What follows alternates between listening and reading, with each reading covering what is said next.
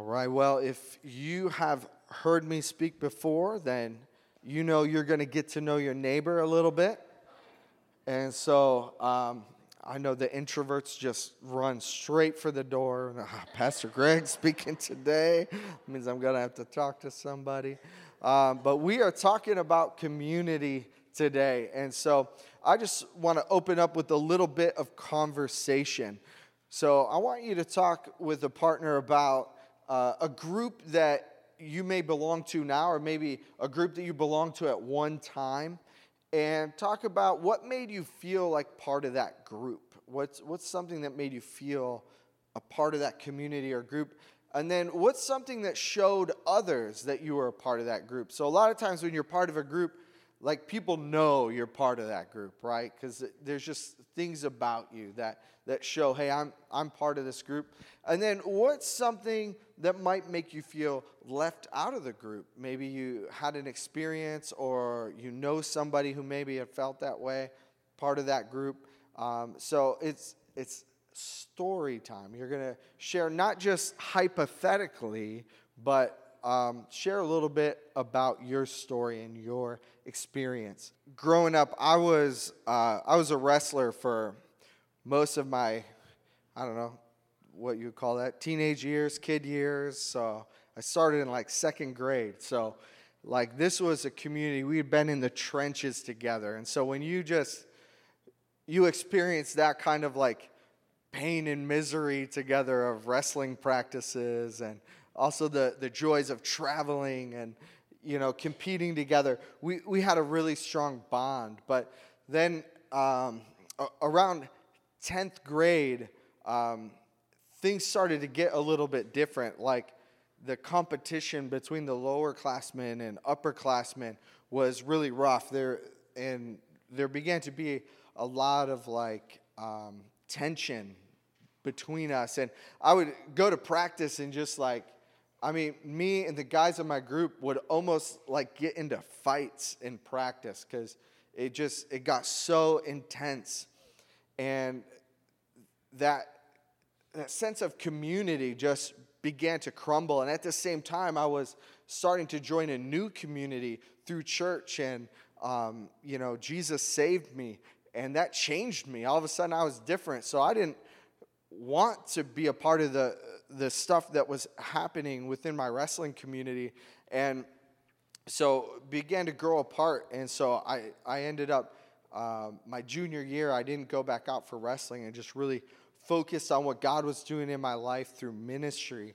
And um, you know praise god for these different seasons. And here i am today. So you know i'm very thankful for what god did in my life. But sometimes these communities they they come and they go or they have seasons. But we all know that there are certain things that really just make us feel like part of the group.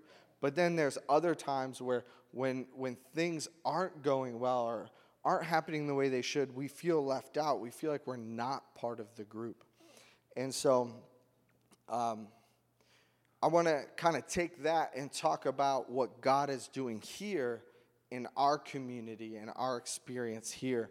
So let's go to the word of the Lord. Now, a lot of times my messages are, are very simplified as far as like we focus in, but today I got a lot to get through. So buckle up. We're going to go for a ride, and God's going to move among us today. So here we go. We are going back to Exodus. So we're in the wilderness. Now, Moses used to take a tent and pitch it outside the camp, some distance away, calling it the tent of meeting. So anyone inquiring of the Lord would go to the tent of meeting outside the camp. And whenever Moses went out to the tent, all the people rose and stood at the entrances of their tents, watching Moses until he entered the tent. And so, as Moses went into the tent, the pillar of cloud would come down and stay at the entrance while the Lord spoke with Moses. Whenever people saw the pillar of cloud standing at the entrance to the tent, they all stood and worshiped, each at the entrance of their own tent. The Lord would speak to Moses face to face as one speaks to a friend, and then Moses would return to the camp, but his young aide, Joshua, son of Nun, did not leave the tent. Okay, imagine this. You got up today, you all look lovely. You all dressed in your, your church clothes today, came here excited, excited to encounter the Lord. And then you come, and then I come up here and I worship the Lord, and God just shows up uh, amazing in a miraculous way, speaks to me, and you guys cheer and then go home. You guys just come and watch me encounter God. Would that be cool? No. I mean, is look, is being a Christian a spectator sport? No, no. See, the presence of God was near them. It was near the camp. So this tent, Moses would set up this tent outside the camp, but near the camp. Close enough that the people could see, but they couldn't experience it. They would come out to their the entrance to their tent and wait for God to show up. Man, did you see Moses encounter God today? That pillar of cloud today, huh? Was amazing for Moses. That's good. Man, I mean, God's like, we can do better than this. And there was one person that knew that, right? Joshua. Joshua's like, it's great, you know, Moses encountering God and all, but look, I want this. Yeah. Moses would Moses would leave the tent and, and go back to the camp. And Joshua was like, I'm staying right here. I'm to seek the Lord. I'm to experience the Lord. Right? And look, being a Christian is not a spectator thing, but how many times, how many people are showing up sitting in the seats, watching everybody else worship, watching everybody else encounter God, and go, man, that's good. God is good. God is good. You're, you're worshiping vicariously through everybody else. You're seeing people encounter God. And, and look, I, my faith is encouraged when I see somebody encounter God. Like that, that is great. That is amazing. Praise God. I can celebrate somebody's testimony, but man, I want to see God work in my life too. I want to show up and meet with God face to face. I want to talk with the Lord face to face. I don't want to worship vicariously through somebody else. Look, this is how you end up with a golden calf. Okay, Moses was the one going. Moses was the one encountering God. Moses was the one speaking with the Lord. And what happens when Moses is gone. He goes up on the mountain, he's gone for a little while, and people are going, What do we do? I don't know. I don't know. Our connection with the Lord is gone. Well, let's make a golden calf. Right? When we lose connection, when we're not connecting with the Lord, we tend to go astray, don't we? We need to meet with the Lord. We're going to end up with a golden calf in our lives because we're not connecting with Him. So, God, He wants to be closer to His people. This tent, it was good, it worked, they were on the move. But while Moses is up on the mountain, He gives Moses instructions. He says, I want to be among my people. I don't want to just be near them, I want to be among them. So we read about it in Exodus 35. Then Moses said to the whole community of Israel, This is what the Lord has commanded. Take a sacred offering for the Lord. Let those with generous hearts present the following gifts to the Lord. And so there's this whole list of things that, that people can come and freely give. And then after this list, there's another list of people with specific talents. And so he said, bring, bring your talent, bring your treasure, bring your time. Pastor Steve will tell you those are three things God gives us that we need to steward is our time, our talent, and our treasure. Okay? So he says, God says, bring it all. We are gonna build something to host the presence of the Lord. And so you keep reading in verse 29, it says, So the people of Israel, every man and woman who was eager to help in the work of the Lord, had, had given them through Moses, brought their gifts and gave them freely to the Lord. So this effort is bringing God's presence from near to among. And the people responded with a resounding yes. Yes, and here's the thing they had just given all their gold to make a golden calf. Right? Moses made them drink it. They don't have it anymore. It's wild. It's a wild story. It's like crazy. Uh, but so he said, Look, bring, bring all this stuff. Bring all this stuff. We're going to build what God is calling us to. Right? God met with the leadership. He met with Moses, said, This is what I'm calling you to. This is the vision I have given you. This is what it takes to get it done. Moses, he comes back to the people and says, This is what God is calling us to. Let's do this. Who's going to do it? He didn't force the people into it, he didn't tax them into it. He didn't say, Oh, everybody's required to do this. He said, Hey, who is willing? To participate in what God is doing here? And the people said, Yes. And you know what? As, as somebody who helps to lead a church and who is trying to um, like encourage people to do what God's calling us to do, I read this scripture and I'm excited, but I also see something else in the scripture, in this story drama. Little bit of drama. Anybody work with people? Anybody work with people? Anybody try and motivate people? Anybody ever have an idea that you try and execute with people? All right? There's always drama, right? It's like, man, this is just something we got to deal with when we're in community. All right? So I'm going to give you some things today in dealing with community some words to live by. All right, we're going to look at the scripture from Romans chapter 12. It says this don't just pretend to love others, really love them. Hate what is wrong, hold tightly to what is good. Love each other with genuine affection and take delight in honoring each other. Never be lazy, but work hard and serve the Lord enthusiastically. Enthusiastically. If we're going to work together, these are some things we need. We need a culture of honor. The church should be the poster of this a culture of honor.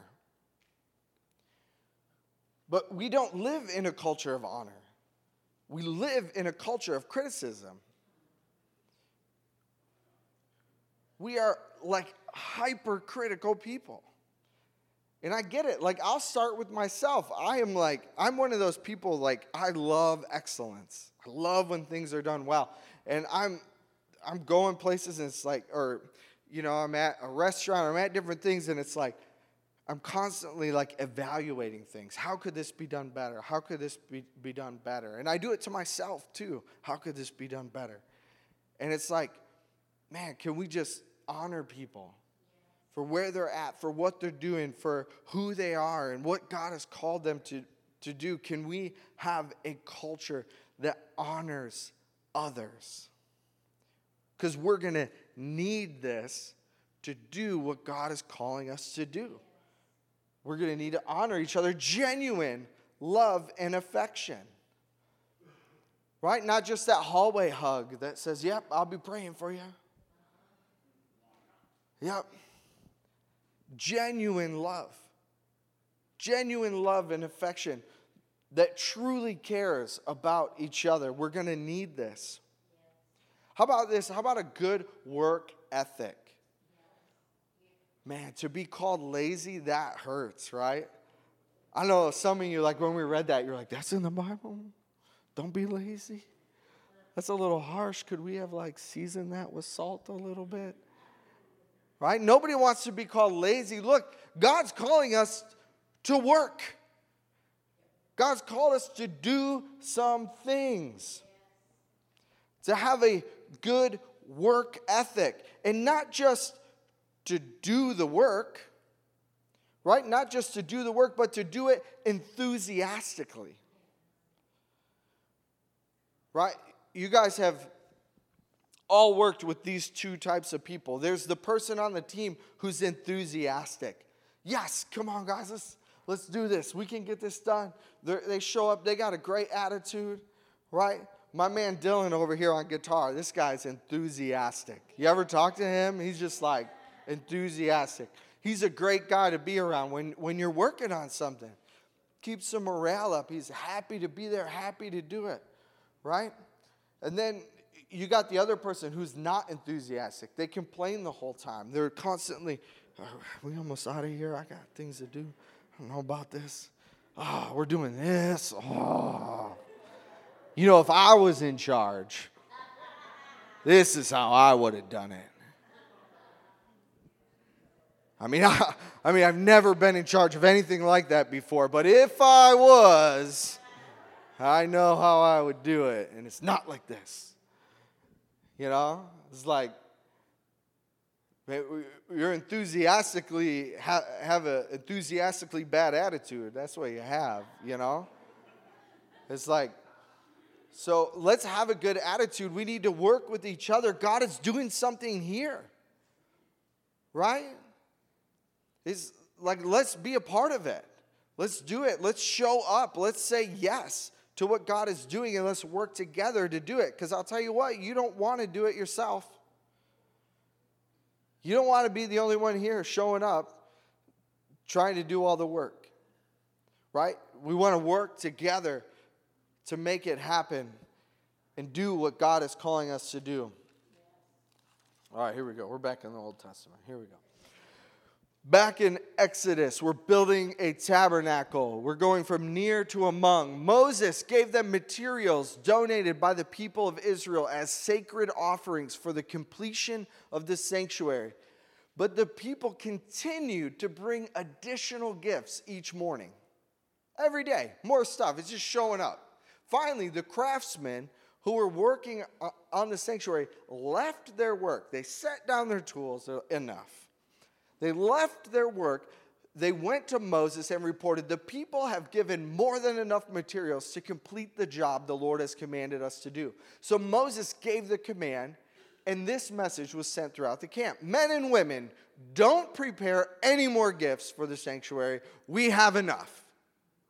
So the people stopped bringing their sacred offerings. Their contributions were more than enough to complete the whole project. Imagine this. Imagine this. Imagine if everyone contributed based on what they were given. Imagine a church that operates out of an abundance instead of a lack. I'm going to say that again. Imagine if a uh, imagine a church that operated out of an abundance instead of a lack. Imagine Pastor Emily coming up here next week and saying, listen, we have too many children's ministry volunteers. We cannot take another one. You guys need to stop signing up to teach the children. It's overwhelming. Imagine that. Imagine Pastor Steve coming up and saying, Listen, we have greeters from the front door to the sanctuary door. There is too much greeting. Stop it. Imagine what a church would look like. We have a church of like over 400 people. Imagine if everybody contributed what they were given. Imagine the abundance we would have. Wow, the impact we would have, the ability to help others and to reach this community. The impact that we would have if everybody showed up. if we didn't have any spectators, everyone showed up, we would have more than enough. And let me tell you, it takes people to do the work. One of the things about our culture right now is that we would rather spend money on things than do the work. And and I'm listen, that that's okay. I am like that. Like I I work, I work hard, I get finances in. I know how to use a wrench. I know how to tinker on my car. I don't have time to work on my car. I would rather pay somebody to work on my car so that I could do something else that I would rather be doing than working on my car. Right? I can do that. I can contract that out. But you cannot subcontract your calling. God has given you a calling and a purpose. You can't pay somebody else to do it. You can't go, well, I'll just give my finances to the church and they'll pay somebody to do it, and that way I can do this other thing that I would rather be doing. Like, I can do that with my car, I cannot do that with my calling. They are not the same. God has put giftings inside of you, He's placed a calling on your life for you to step up and do. Moses did not do all that work himself. He didn't come down all the mount, off the mountain and say, hey, hey, bring me all your stuff. Give me your money and your, your goods and all your, uh, you know, goat skin and all the other crazy things that they were using. And, and I'll, I'll build this. You guys can go do something else. No, Moses made room. Moses wasn't even there.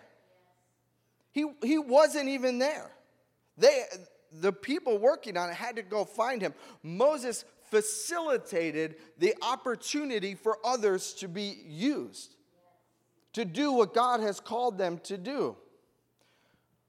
Right? So we cannot do this. We cannot subcontract our calling. So they build this tabernacle, they bring the presence of God to the center of their camp. Now, God goes from near to among. And the temple is built, or the tabernacle is built. And then they want to move to a temple. So I'm going to hop in the DeLorean here, and we are going to travel through some time. Here, the temple is built, which really the temple that was built is just a glorified tabernacle. It's, it, it's like a, like a mirror of the tabernacle. It's just bigger and like more pretty. Okay? So, 1 Kings 5 through 6, David brings the tabernacle to Jerusalem. Solomon becomes king. Hiram of Tyre sends Solomon envoys of, of stuff to build it. He agrees to help build the, the temple. The temple is built and it's a glorified version of the tabernacle. Uh, Second Chronicles 36. Babylon comes, destroys the temple, conquers Jerusalem. Israelites become slaves in Babylon 70 years. Persia takes over, sends them back to Jerusalem to rebuild their temple. And so that is what's going on with the house of God's presence throughout the years. Then Jesus comes on the scene and he says, I'm about to mix this up. All right? And he talks about this in the conversation between that Passover meal, that Last Supper, and Jesus being arrested. All, all my people know this is my favorite section of Scripture. It's so rich. And this is what Jesus says If you love me, obey my commandments, and I will ask the Father, he will give you another advocate who will never leave you. He is the Holy Spirit who leads you into all truth. The world cannot receive him because it isn't looking for him and doesn't recognize him, but you know him because he lives with you now. He lives among you now. But later, he will be in you, within you. So God's presence goes from near to among, within, and now all of a sudden the presence is going to be within. Right? This is a game changer. Right? Because now God's presence is within us. We don't need each other. And we have our own personal Lord and Savior, Jesus Christ. And I can just be by myself now. Right? No, no, because now his presence is like within me. Right? No. No, absolutely not. Ephesians 2 says this So now you Gentiles are no longer strangers and foreigners, you're citizens along with God's holy people. You are members of God's family. Together, we are his what? House. Together, we are his house built on the foundation of the apostles and the prophets, and the cornerstone is Christ Jesus himself. So we're carefully joined together in him, becoming a holy temple for the Lord. Through him, you Gentiles are also being made part of this dwelling where God lives by his Spirit. So often we're focused on this scripture about your body being a temple. Your body's a temple. Your body's a temple for the Holy Spirit. That we forget that like while we are a temple, we are part of a dwelling place for the Lord, that we are built together. We are living stones being put together and built into this house to, for, to house God's presence. That requires each other. That requires coming together. That requires community. Right? People are, oh, you know, I don't really need the church. Like the church is just a building. No, like we need each other. We are the dwelling place. We come together, we are being built up. The scripture says that when we come together in unity, we're built up into the full stature. The fullness of Christ begins to be revealed because you have a story and you have a story and you have a calling and you have, it's like Oprah, you get a calling and you get a calling, right? We all have a calling and we all have giftings and it's unique. And what we bring, someone else isn't going to bring for us. So we're being built up into this dwelling place to house God's Spirit. We're all members of God's family. Guess what comes with family? Drama. I heard it. Yes. Yes. When we are getting people together, we will find the drama. Let me give you some words to live by from Colossians chapter 3 says this Since God chose you to be the holy people he loves, you must clothe yourselves with tender hearted mercy, kindness, humility, gentleness, and patience. Make allowance for each other's faults and forgive anyone who offends you. Remember, the Lord forgave you, so you must forgive others. Above all, clothe yourselves with love, which binds us all together in perfect harmony. And let the peace that comes from Christ rule in your hearts. For as members of one body, you are called to live in peace and always be thankful. Yes. So, one thing I love about this is like when, when we talk about being the house, being the dwelling place of the Lord, we like to talk about like talents and things we do, things we can do, things we accomplish. It's all about doing, doing, doing. And this scripture is not about doing any works. It doesn't talk about works at all. It talks about getting along. It talks about being connected as people. And we can get so like works based, works focused. Well, no, no, I'm doing good things. I'm doing doing good things. But look, are we getting along? Do we have peace in our house? Do we have harmony? right? It's like not a word we use in church very often. It's like sounds kind of like new agey, right? Like we're in harmony, right? But like no, like that means like everything is fitting together. Right? It's going well. Like if you if you ever stood next to me in worship, you know what it's like when things aren't in harmony, when you know things are off. It's like, you know, you can tell it's not good But man, when things hit just right and it hit the notes and it's sweet and it's like, ooh, ooh, that was good. That was good, right? It's like, man, this this is harmony. This is getting along, but it's going to take some things. It's going to take making room for mistakes. Man, we expect perfection out of people. It's crazy. Like, no, no, no. And the thing is, there's like maybe 120 people in here right now. There's probably 130 different ideas of perfection.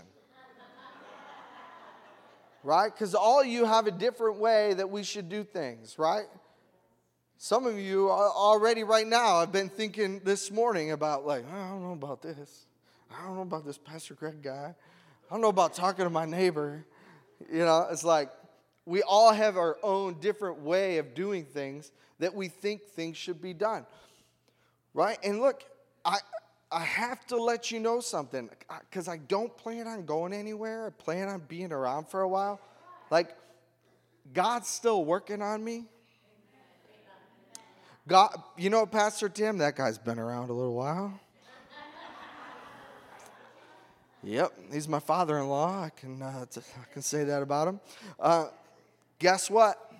He's a work in progress.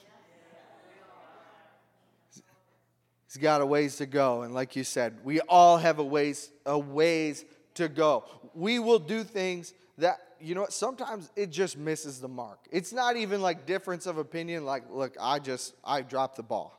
Okay, it's gonna happen, but it's okay. You know why? Because you made room for that. You, you've already known, like, listen, it's cool because I know you're going to mess it up. and I've already made room for that. Praise God. This is a culture of honor, and we're going to honor each other anyways.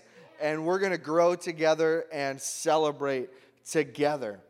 Right? So we're going to make room for mistakes. We're going to live in peace, not in, in a state of criticism, being hypercritical right? We're so wound up. Our culture is so wound up. It's like, man, just anything can just set us off. I feel like I was having a conversation with um, with somebody this past week, and, and uh, he was kind of asking about how things are going, and it's like, man, you know what? I just feel sometimes like everybody's just one offense away from just quitting, like just leaving. You know, it doesn't matter that we've we've been in the trenches for years. We've gone through some things. It's like it's like we're all wound up so much that it's just like we we can't like work through things. It's just like, nah, I'd rather just cancel you, and just uh, you know, there's there's another church down the road. We'll we'll go there, and that's that's good. And like, I'm not like personally trying to call anybody out, uh, so please don't like read into what I'm not saying. But I'm just, I, I feel like the weight as a leader in our culture right now, that it's just like, like we're wound up and we expect perfection. And like I feel the weight of that sometimes. And that's just an honest conversation. But maybe you have felt that as well. Or maybe you have worked with people as well. And it's just like one little thing, somebody just like, and I, don't want to like say little thing, but like one thing, and it's just like, man, where did that come from? Like, we are going to have to work through stuff. We need peace in this house. We need peace, and you can't have, you can't be hypercritical and have peace. It's, they're not going to exist together. Okay? So, uh, always be thankful, right? I love that this is in there. Always be thankful. I have to do this with my kids, and God has to do it with me right? Like when my kids are complaining about the food that's in front of them, sometimes you have to pull it out of your back pocket and say, you know, you should just be thankful that you have food. Who said that in their life, right? Yeah, like, yeah, everybody, right? Because why? Why do we go there? Because it changes your heart. It changes your attitude. When you are thankful, you're not complaining right? So instead of complaining about everything, complaining about each other, how about we be thankful for each other? Right? Man, you know what? This, this maybe didn't go well with me, but I am thankful for what's going on over here. You know, that, thank God for that. I don't need to complain about it. I can just thank God and honor what it is and honor these people and honor what's going on. Right? So if we have thankful hearts, then we will overlook offense. We will honor each other. Right? We, we made room. We can get along. Because listen, if everybody's going to show up and everybody's going to say yes, then there's about to be a lot more people doing things around here. Right? And so we need to figure that out, figure out how to work with people, figure out how to make room for people. Right? So we need to do that. So I want to encourage you today to be a part of what God is calling you to here. Be a part of the community. I'm trying to tell you to say yes to what God is calling you to today. Let's all show up. Let's all show up to what God is calling us to. Make room for God's calling in your life.